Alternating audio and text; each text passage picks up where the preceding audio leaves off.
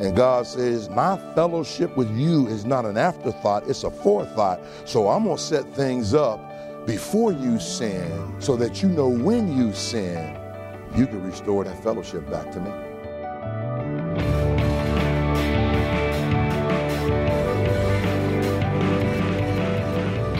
This is Treasured Truth with Pastor and author James Ford Jr., Senior Pastor of Christ Bible Church in Chicago. I'm Steve Hiller. Glad you're with us as we continue to look at forgiveness and restoration. And that's what uh, today's message is entitled A Recipe for Restoration. And Pastor, after uh, several days of looking at the topic of forgiveness, I'm glad that we're going to spend a little time looking at the topic of restoration because ultimately, if we are going to forgive, I think the desire for us generally then is to have a full restoration. And God desires that with us as well. What, what can we learn by looking at what God has modeled for us? Uh, well, I, I, tell you, that's uh, really a mouthful. There's a whole lot to be learned. As a matter of fact, he, he becomes our model. You know, mm-hmm. uh, when you look at Jesus, what Jesus did was this Jesus gave a message but then he would always model the message.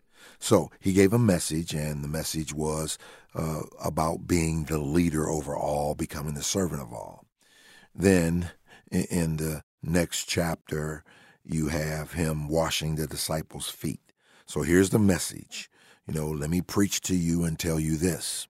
But people would rather see a sermon than hear a sermon any day. And so in the next chapter, Jesus in John 13 washes the disciples' feet. See the message, serve, now the model. So here you have the precept and the picture. And of course, when you look at what God has done, every picture that He paints for us is perfect. Hmm, mm-hmm. Uh, so in the servanthood picture, it's perfect servanthood. You want to be a perfect servant, look at John 13, get the elements that Jesus portrayed and modeled for the disciples, and you will have perfect service. How do you have perfect forgiveness? Look at his forgiveness of us and model what he has done. Now, you can't model it without the power, and we've got to have the power of the Holy Spirit filling us in order for us to forgive the way God wants us to forgive. Hmm. Well, it's a good reminder for us today that uh, we do need to be in close relationship and in fellowship with Christ if we're going to do that. And uh, I think a great thing for us to do now would be to open our Bibles to Second Chronicles chapter 7. We're going to really be looking at verse 14 today, a great passage about forgiveness and restoration. So join us there as we begin the message, A Recipe for Restoration. Here's Pastor Ford. There's an apocryphal story. Who knows what that word means? It means it's false. Uh, there's an apocryphal story uh, about two men who died and went to heaven. And uh, uh when they got there, uh, they had been friends all their life. And so the one was partnered with the ugliest woman who ever lived. And uh, he said, Peter, what's going on? Why am I put with this ugly woman? He said, Well, you got to understand. Here's what happens when you die and go to heaven, you are given a person that reflects the sin you did as a Christian. And he said, Oh, oh, he said, How long? For the rest of eternity, that's your woman.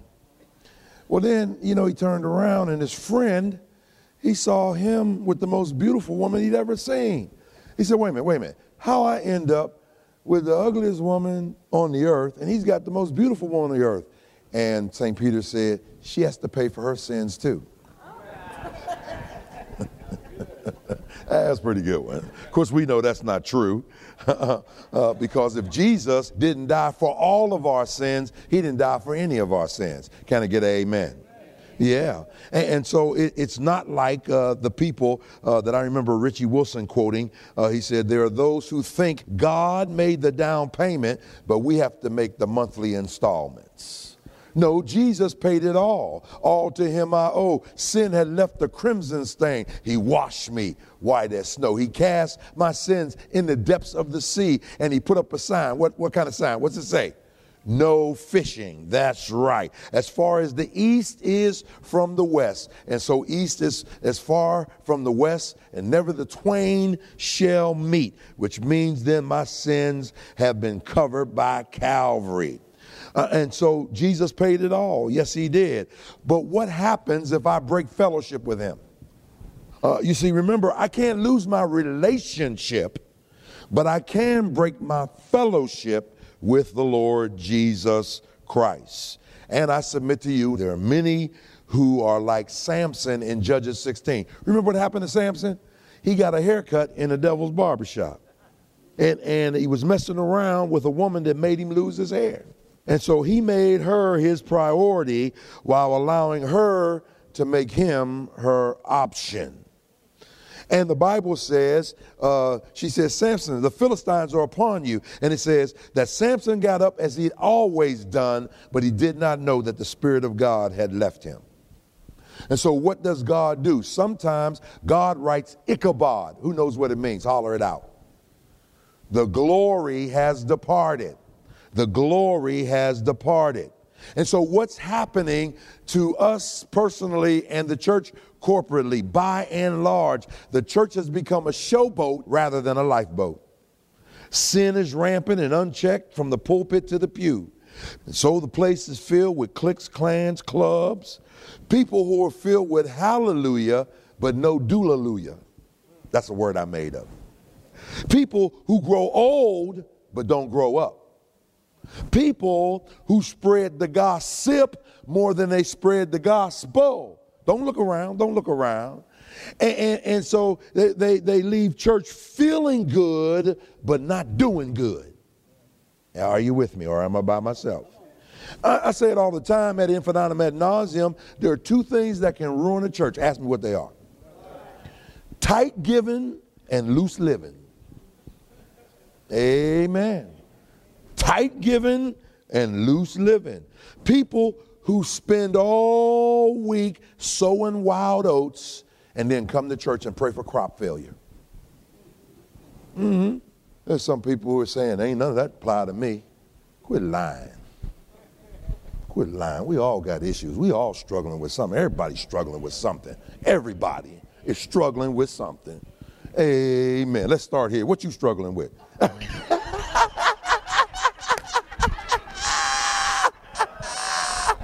What'd you say, preacher? You better you better start with you.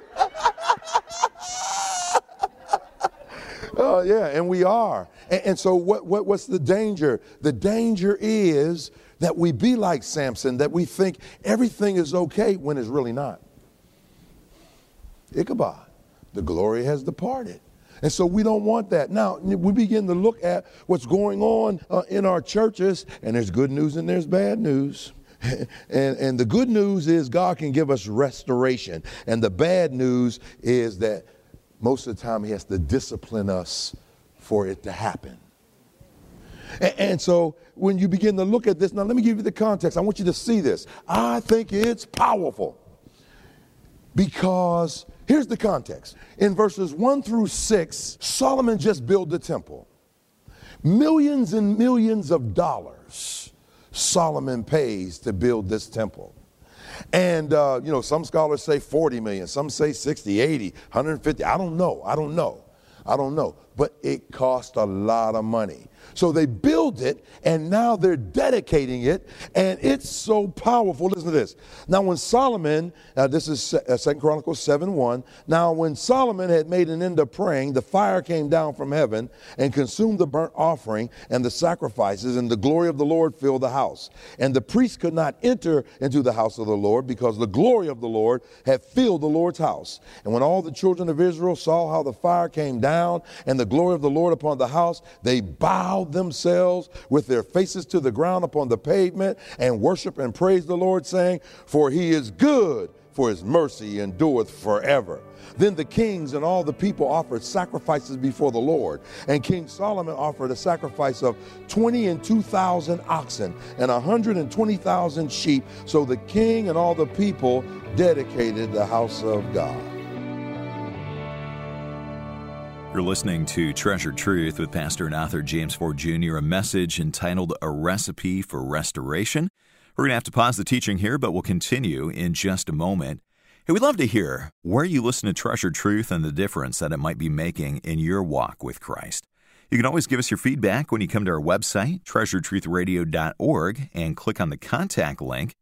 You'll also find links there to social media. And if you've not done so before, I hope that you'll like us on Facebook and follow us on Twitter. And you can even leave us a comment on our Facebook page, like Darla recently did. She said, I've been listening to Treasured Truth the last few weeks. I've loved the messages, not wishy washy, but telling it the way it needs to be told.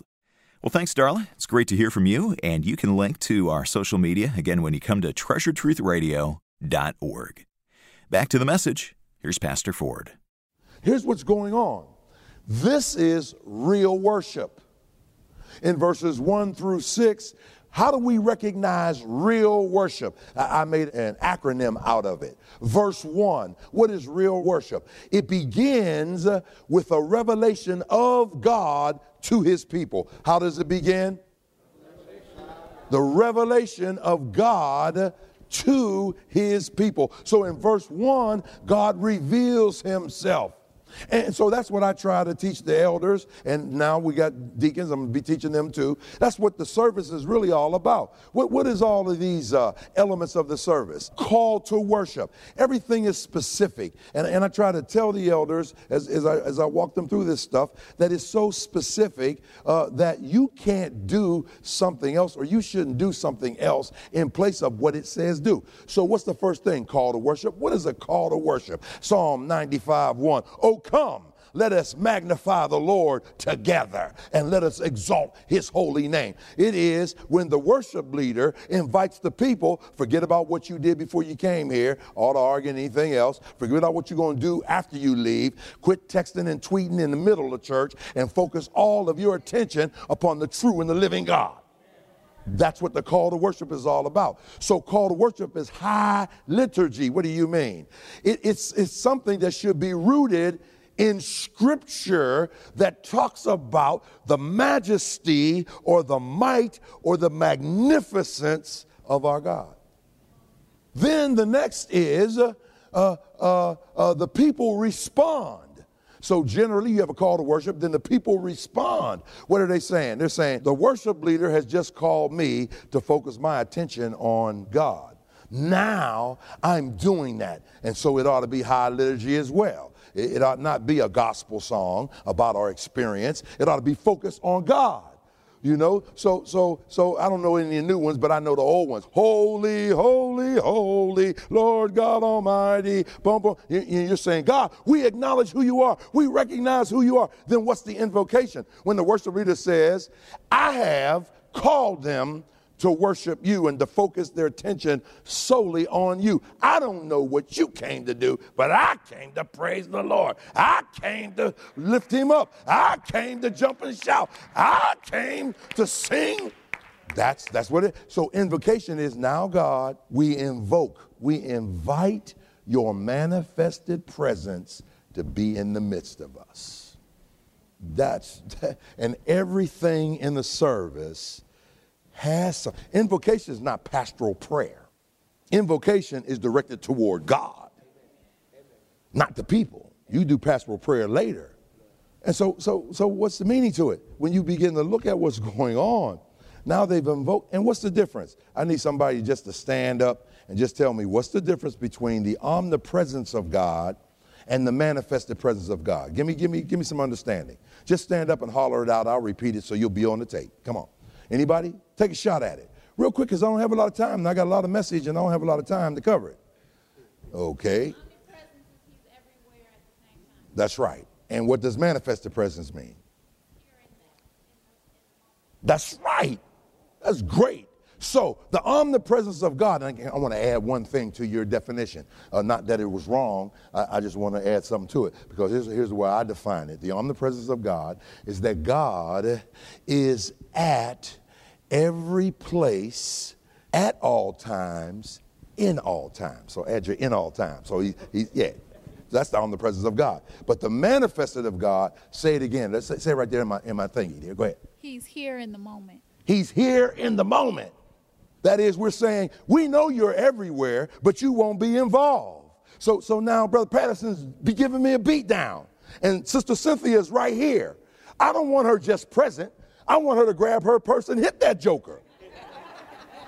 I want her to be in the moment. I want her to get involved with me. And the invocation is saying, God, we've set everything aside. We are focusing solely on you. Now we want you to come and dwell in the midst of the praises of your people. That's why, that's why we want to make sure he shows up. How do you make sure God shows up? Praising. How do you know that? Because he dwells in the midst of the praises of his people. Hallelujah. Glory to God. We bless your name. Thank you, Jesus. Hey! And what happens? God says, and the word literally means to sit on the praises of the people. And so it's the revelation of God to his people. But then notice verse 2. Now you have, you go from the revelation of God to his people to the exaltation of God among his people. Now I'm going to get to verse 14, but I want you to see it.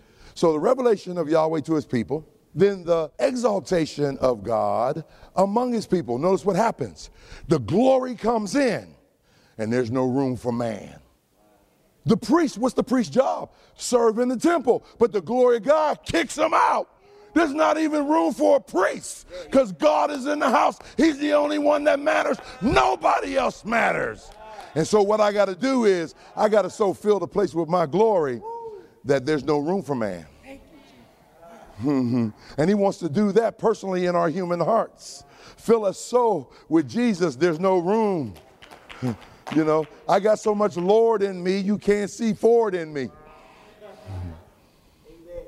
And so it's here. It's here. But then notice, notice verse 3 the adoration of God by his people. Notice you got the revelation. Then you got the exaltation. What comes next? Adoration. They start worshiping him. They start praising him. They start magnifying him. And then notice verses 4 and 5 the lordship of God over his people. What's their natural response? They give. They give. And who gives the most? The pastor, I mean the king. Look at the, it, it, it is, it is, see, people don't understand giving. They don't understand giving. Giving is in proportion to who you know God to be. That's why you only give a dollar, because you don't know who he is. That's right. So people talk about tithing. And of course, don't let your left, left hand know what your right hand doing. I tell you what, I, I, I tithe in the first couple years of my conversion.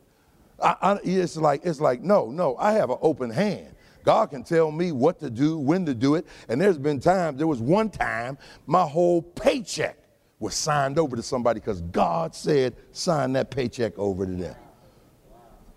And He more than replaced it. I'm glad he ain't asked me to do it lately. but if he did, I'm willing. I'm going to do what he said do every time. Amen. Because I've learned. You know, it's, it's, like it's like somebody said, "Oh, I like what you drive." So you should have saw what I drive when I first came here. Yeah, I was faithful with that. I was faithful with hundred dollars a week. And I was faithful with hundred dollars a week. Paid my tithes and my offering and gave to five missionary organizations back then hmm. and paid $100 rent. I can't get over that, can I? There's somebody say he always bring that up that the church paid him $100 a month and then charged him $100 to live in the parsonage. Because that wasn't right. Amen. But God takes care of me. Amen. So that's real worship. Now he's going to tell them, here, here's how you have real worship. Now let me show you how to have real revival. Now somebody missed it. Whoop, right over your head. Here's the thing God provides a way to restore us to fellowship after we have sinned, before we sin. Because where are they now? They're on the mountaintop. It's Sunday morning, and their favorite songs are being sung by the praise team and sung by the choir, and the favorite message, everybody's hyped up, everybody's worshiping God. Now he says, If my people, which are, you got to get the impress. What's he talking about? Man, we just sacrificed 120,000 sheep. We ain't got sin on our mind. And God says, It may not be on your mind yet Oh, but it will be on your mind. So, what I want to do is show you that my fellowship with you is not an afterthought, it's a forethought. So, I'm going to set things up before you sin so that you know when you sin, you can restore that fellowship back to me. You can restore it back to me. See, here, here's the thing that I don't think people understand. And, and I'm in a small camp, I understand that. People say, What's going on in the world today? Remember a conversation I had over 25 years ago with Pastor Lyles. We went to Pastor's Conference and we were coming down North Avenue. We went somewhere because uh, we, didn't, we didn't like the food that they had, so we went somewhere. He showed me somewhere over there to get, get my eat on. And so we coming back, we come down North Avenue, and Cabrini Green was here, and the parking lot was over here, and they were building a Starbucks. And I said, Whoa. He said, What you want about? I said, Look at that. He said, Nothing but a Starbucks. I said, Wait a minute. Starbucks, Cabrini Green. What's that tell you? He said that they building a Starbucks across from Cabrini Green. I said, No. Nobody up there is going to pay $5.50 for a caramel mocha latte. They're like, I am. I have never bought coffee from Starbucks.